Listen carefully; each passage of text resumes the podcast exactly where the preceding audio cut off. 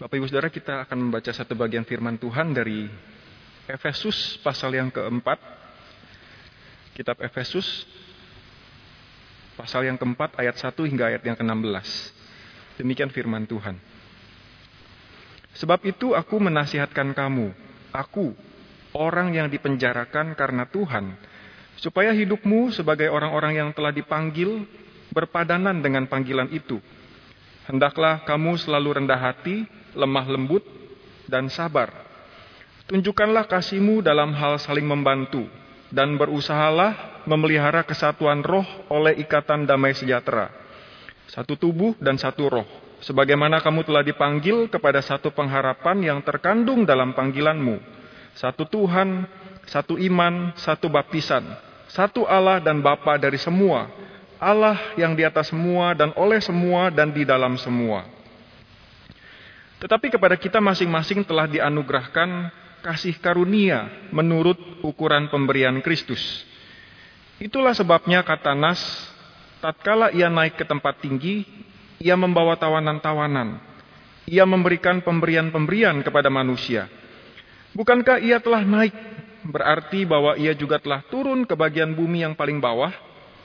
Ia yang telah turun, ia juga yang telah naik jauh lebih tinggi daripada semua langit untuk memenuhkan segala sesuatu.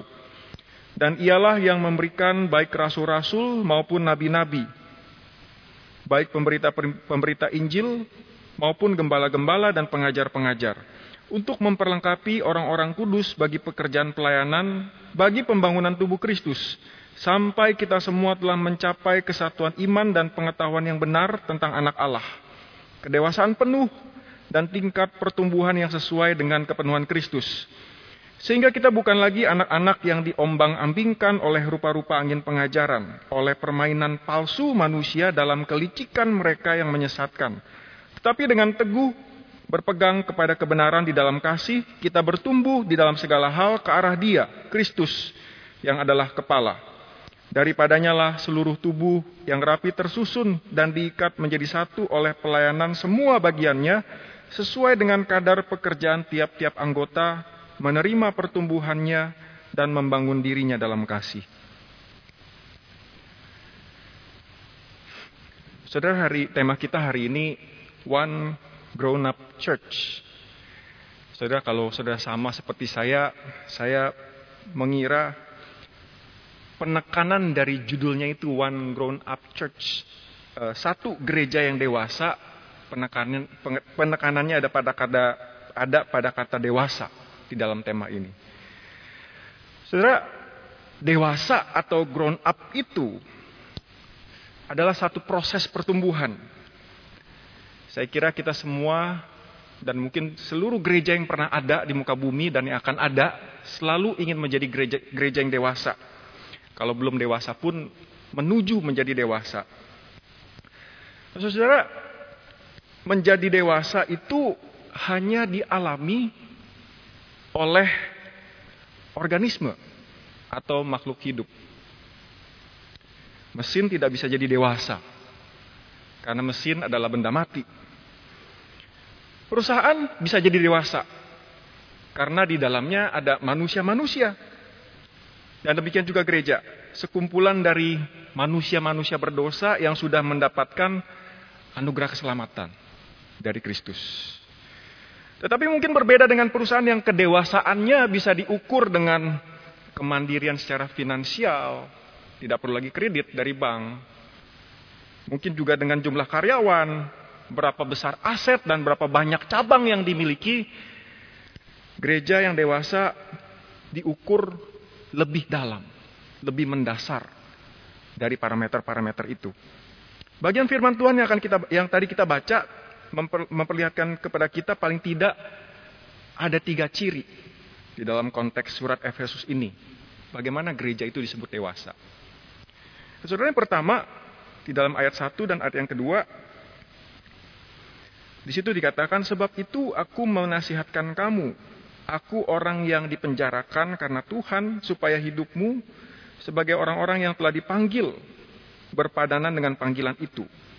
Saudara ini di sini titik seharusnya bukan titik bahasa aslinya, tetapi dilanjutkan. Bisa berarti juga begini. hidupmu berpadanan dengan panggilan itu, yaitu hendaklah kamu selalu rendah hati, lemah lembut, dan sabar. Lalu kemudian koma lagi, tunjukkanlah kasihmu dalam hal saling membantu. Sebenarnya terjemahan yang lebih tepat kalau di dalam bahasa Inggris dikatakan seperti ini. Showing tolerance for one another in love. Menunjukkan toleransi. Memberikan ruang untuk melakukan kesalahan. Bukannya kompromi ya. Saudara, selalu rendah hati. Selalu lemah lembut. Selalu sabar. Selalu menunjukkan toleransi mengkhususkan ruang bagi orang-orang yang sedang belajar di dalam proses pertumbuhan untuk melakukan kesalahan. Saudara saya tidak berpanjang lebar, kita tahu sekali karakter-karakter yang disebutkan oleh Rasul Paulus di bagian ini. Rendah hati kita tahu. Lawan lawannya adalah tinggi hati. Lemah lembut lawannya kasar, sarkastis. Sabar cepat naik pitam, cepat naik darah Toleransi kadang-kadang bisa dilawankan dengan kaku, nggak boleh salah. Kalau menuju ekstrim bisa jadi kompromi. Saudara Rasul Paulus maksudkan bagian ini, saya kira sebagian kita sebenarnya kalau belum percaya Kristus pun punya karakter-karakter yang seperti ini. Tetapi Rasul Paulus pasti memaksudkan bagian ini lebih dalam. Saudara, dalam kehidupan kita sehari-hari, kita belajar bagaimana berinteraksi dengan orang lain. Kita mempelajari budaya di daerah tertentu. Ada karakter-karakter yang berbeda yang menjadi ciri khas. Tapi maksud Paulus di sini bukan berarti kita menyesuaikan diri dengan budaya itu hanya seperti sekadar tanda kutip acting kita bisa acting menjadi lemah lembut, menjadi sabar, menjadi rendah hati, apalagi kalau kita punya kepentingan. Itu bisa menjadi sekedar satu performance. Supaya kita mungkin diterima oleh orang lain, supaya agenda yang kita sudah rencanakan berhasil, mungkin seperti itu. Tetapi yang Rasul Paulus maksudkan, mungkin perbandingannya kita bisa lihat di dalam Filipi 2 ayat 5 sampai 7. Di situ Rasul Paulus mengatakan, Hendaklah kamu dalam hidupmu bersama menaruh pikiran dan perasaan yang terdapat juga dalam Kristus Yesus. Sebagaimana rendah hati, lemah lembut, sabar, toleransi ada di dalam diri Kristus, seperti itulah yang dimaksudkan oleh Paulus. Di sini dilanjutkan setelah mengatakan hendaklah kamu dalam hidupmu bersama menaruh pikiran dan perasaan yang terdapat juga dalam Kristus Yesus, yang walaupun dalam rupa Allah tidak menganggap kesetaraan dengan Allah itu sebagai milik yang harus dipertahankan, melainkan telah mengosongkan dirinya sendiri dan mengambil rupa seorang hamba dan menjadi sama dengan manusia. Sepintas kita melihat bagian ini cuma berbicara tentang rendah hati. Tapi kita tahu Yesus ketika turun ke dalam dunia merendahkan dirinya, dia lakukan kehendak Bapaknya, itu perlu sekali mempunyai kesabaran menghadapi orang-orang berdosa yang salah mengerti dia. Perlu sekali kelemahan lembutan untuk bisa menghadapi orang-orang murid-murid dia, murid-muridnya jelas adalah para nelayan yang kerjaannya adalah pekerjaan kasar. Dan dia pasti punya hati yang sangat lapang ketika membiarkan muridnya terus gagal dan gagal lagi mengerti dia. Karakter-karakter yang terdapat di dalam Kristus, itulah yang harus kita miliki. Bukan dari luar ke dalam, tetapi dari dalam ke luar. Bapak Ibu, tantangannya semakin kita umumnya bertambah umur, semakin pintarlah kita memainkan sandiwara kita, memakai topeng kita. Tetapi juga tidak terlepas kemungkinan semakin tinggi usia kita, posisi kita, apa yang kita miliki. Kita gampang sekali gagal untuk memiliki karakter-karakter seperti ini Bapak Ibu. Karakter seperti ini sifatnya tidak situasional. Karakter seperti ini tidak tergantung dengan mood. Karakter seperti ini juga tidak tergantung oleh status, posisi, temperamen kita, introvert, extrovert, kolerik, sanguin, melankolik, flekmatik. Tidak tergantung itu semua. Tapi sesuatu yang harus kita miliki dalam diri kita sebagai orang-orang yang sudah ditebus dan belajar dari teladan Kristus. Karakter-karakter ini adalah pengendalian diri. Bukan pengendalian diri berdasarkan kekuatan kita, Bapak Ibu.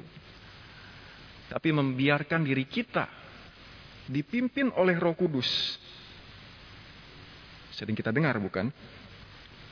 membiarkan Roh Kudus mengambil alih kendali, khususnya ketika kita berhadapan dengan situasi-situasi tertentu.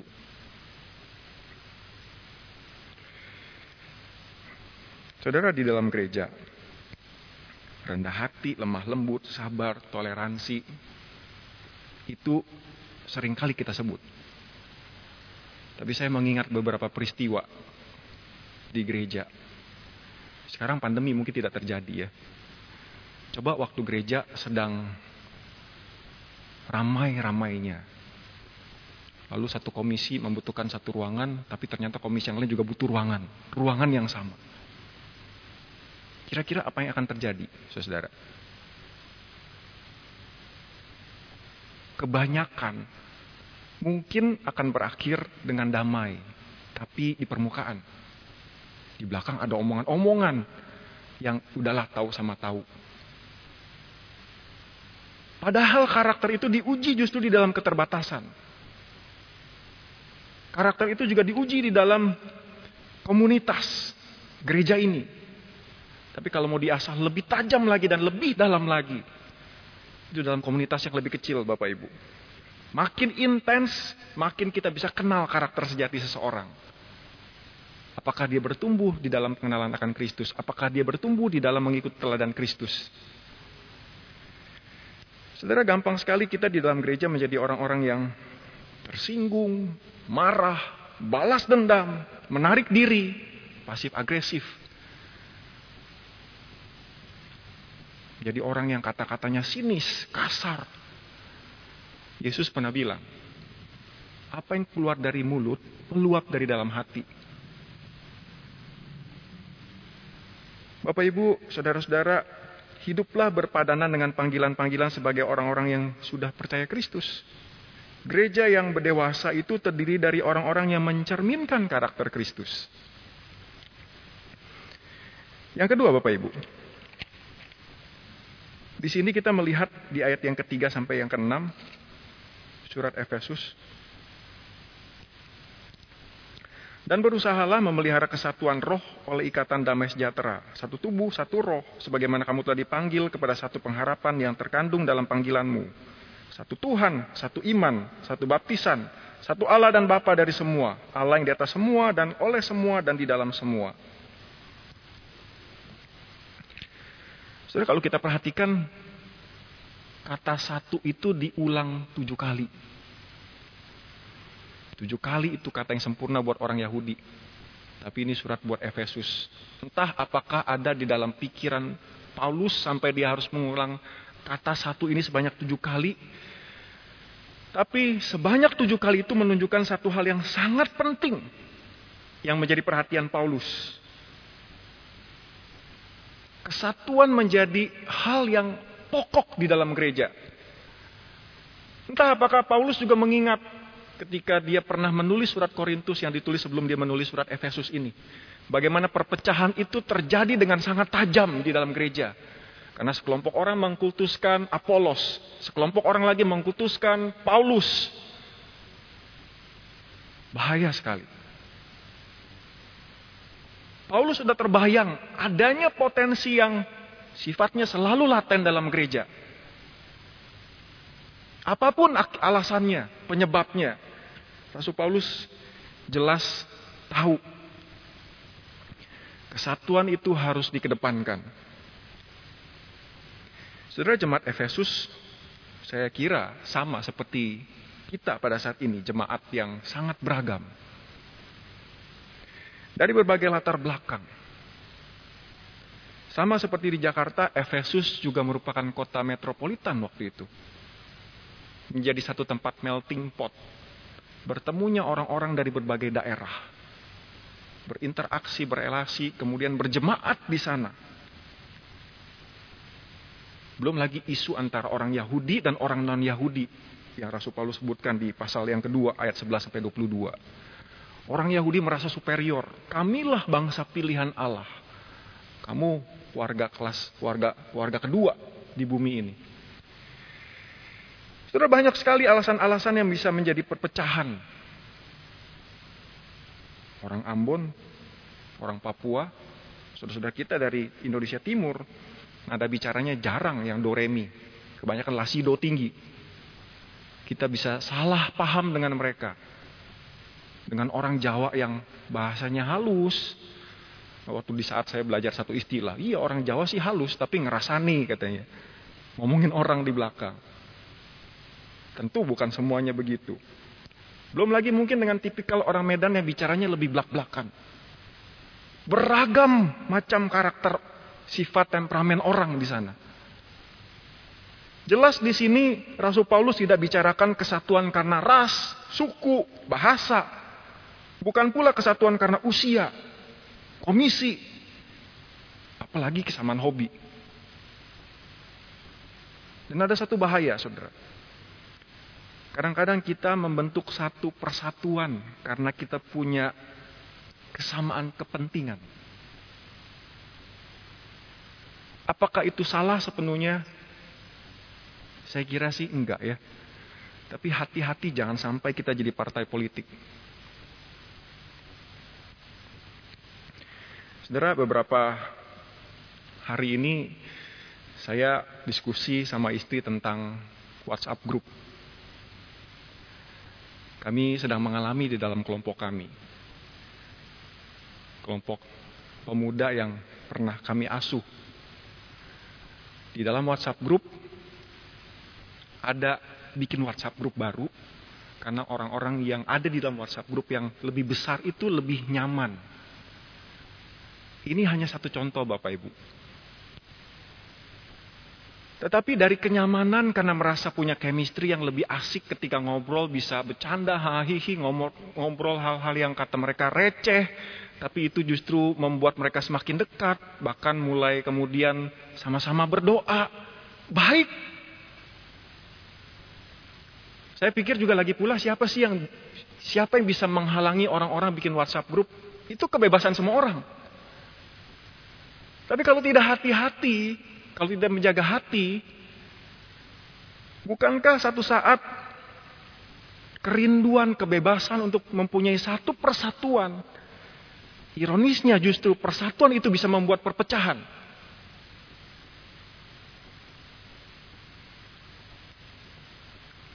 Bukannya pasti salah dan gak boleh. Tetapi berhati-hatilah dengan keinginan kita, dengan apa yang kita pikir baik. Kalau tidak jaga hati, itu akan menjadi perkara yang serius. Saudara, jangan lupa. Paulus juga katakan di pasal 6. Perjuangan kita itu bukan melawan darah dan daging. Tetapi melawan roh-roh yang tidak kelihatan. Yang ketika melihat ada celah kecil yang dia bisa masuk di dalamnya dan kemudian memecah belah, maka dia akan lakukan itu. Saudara kesatuan begitu penting sampai Yesus sendiri ketika dia dituduh memakai kuasa Belzebul, dia mengatakan di dalam Markus 3 ayat 24 sampai 25.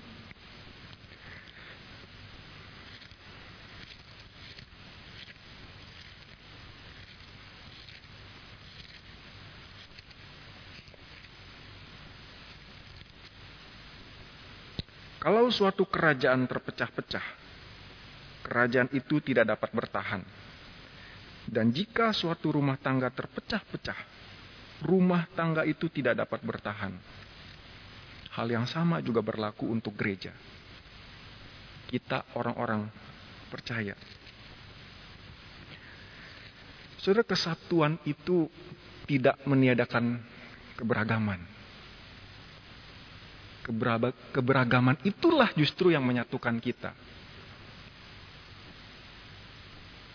Kesatuan yang dimaksud itu adalah satu tubuh Kristus, satu Roh Kudus, satu pengharapan kelak, berkumpul sebagai satu keluarga besar di sorga kelak.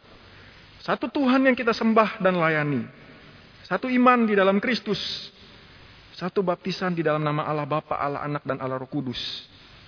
Satu Allah dan Bapa yang penuh kasih karunia, Gereja yang dewasa akan mati-matian berusaha memelihara kesatuan roh. Saudara, dari kalau yang pertama, gereja yang dewasa itu mencerminkan karakter Kristus. Lalu yang kedua, gereja yang dewasa itu memelihara kesatuan. Maka yang terakhir, yang ketiga, gereja yang dewasa itu adalah gereja yang dianugerahkan karunia-karunia. Pasal 4 ayat 11 sampai 16 panjang lebar ngomongin tentang hal ini. Tapi saya mau mengajak kita untuk melihat secara khusus ayat 11 dan ayat 12. Dan ialah yang memberikan baik rasul-rasul maupun nabi-nabi, baik pemberita-pemberita Injil maupun gembala-gembala dan pengajar-pengajar untuk memperlengkapi orang-orang kudus bagi pekerjaan pelayanan bagi pembangunan tubuh Kristus. Saudara kita perlu mengerti dulu bahwa bagian ini adalah kelanjutan dari ayat yang ketujuh ketika Rasul Paulus mengatakan tetapi kepada kita masing-masing telah dianugerahkan kasih karunia menurut ukuran pemberian Kristus. Lalu dilanjutkan di ayat 8 sampai ayat yang ke-10 penjelasan mengapa kita diberikan pemberian karunia-karunia itu. Saudara karunia itu diberikan bukan karena sesuatu yang secara natural yang sudah dari sananya kita miliki. Karunia-karunia itu tidak mungkin kita miliki waktu kita belum kenal Kristus. Namanya aja karunia roh. Tidak ada bagian dari diri kita yang ingin mengerjakan apa pun yang tujuannya melayani Kristus, memuliakan Tuhan. Kita belum kenal Kristus. Apa gunanya, apa manfaatnya buat saya? Apa gunanya, apa manfaatnya untuk orang lain? Apalagi Kristus. Tetapi setelah mengenal Kristus, menikmati karya keselamatannya, kita masing-masing menerima karunia rohani. Sekali lagi ayat 8 sampai, sampai ayat 10 menegaskan karya Kristus ini. Di situ dikatakan mengutip uh, Mazmur 68 ayat 19, tatkala ia naik ke tempat tinggi Saudara, kalimat itu, frase itu, tatkala ia, Kristus naik ke tempat tinggi, menunjukkan Christ the victor. Kristus yang sudah menaklukkan iblis, dosa, dan maut, kematian.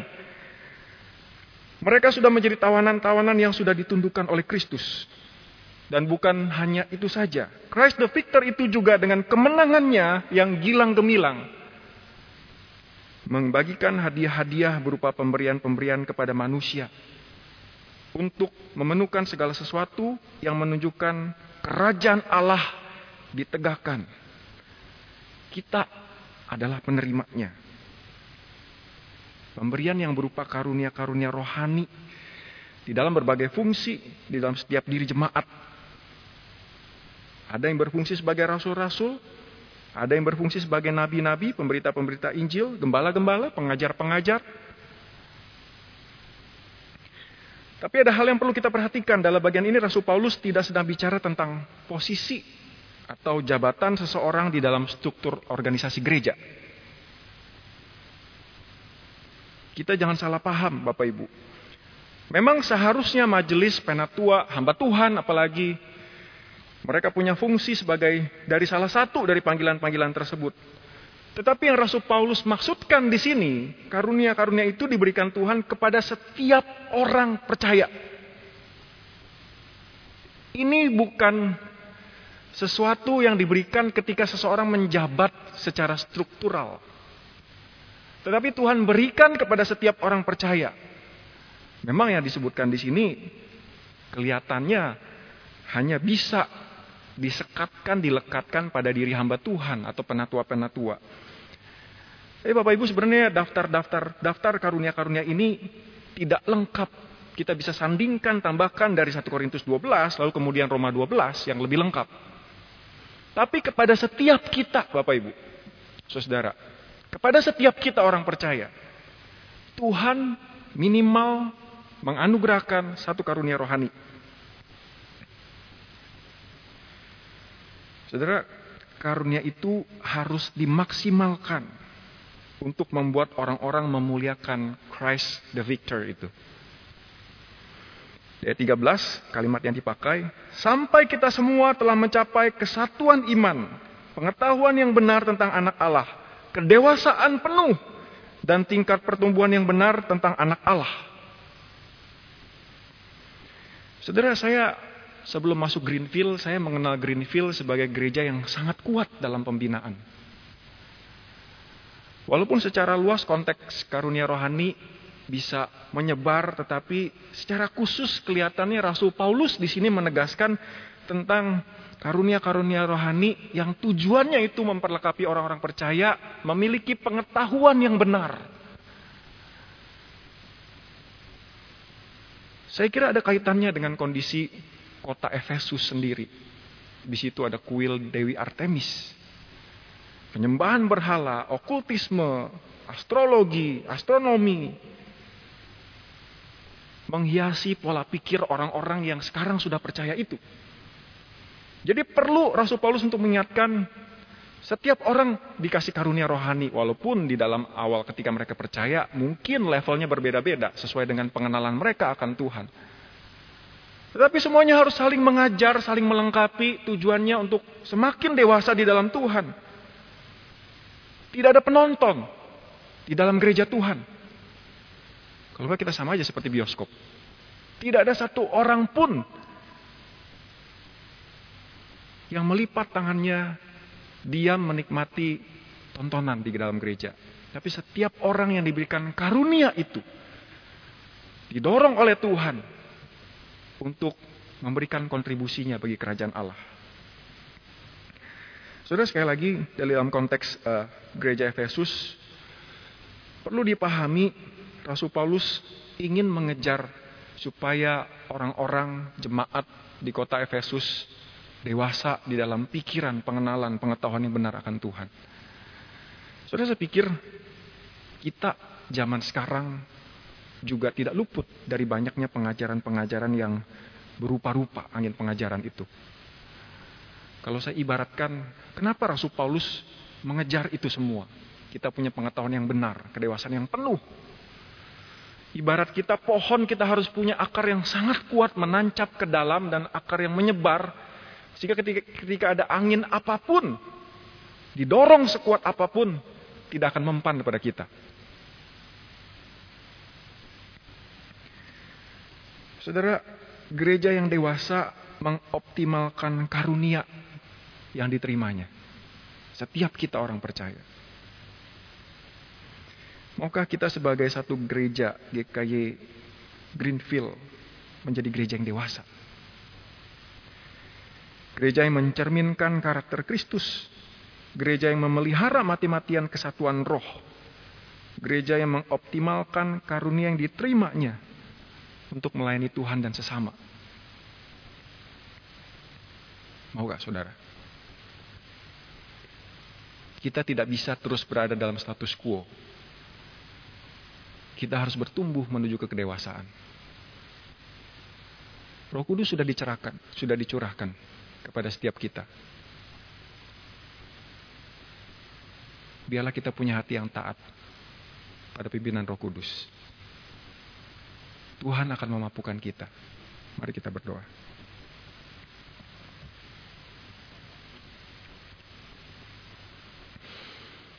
Bapa di surga kami sudah membaca dan merenungkan firman-Mu Tuhan. Semua kalimat kata-kata yang berasal dari Tuhan. Tuhan tancapkan dengan kuat di dalam hati kami sebagai murid-murid Kristus.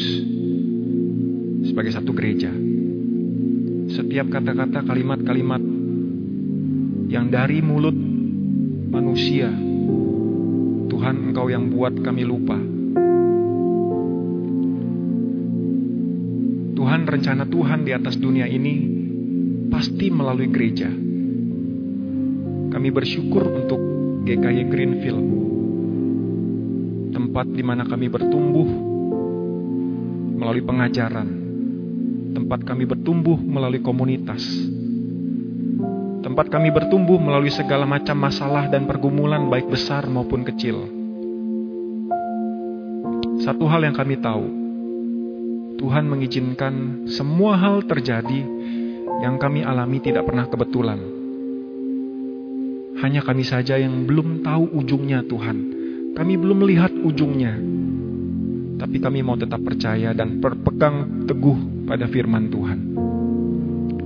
Tolong GKI Greenfield, setiap kami Tuhan, bertumbuh menuju gereja yang dewasa. Di dalam nama Tuhan Yesus kami berdoa. Amin. Persekutuan doa kita sampai di sini. Tuhan memberkati Bapak Ibu Saudara. Selamat malam.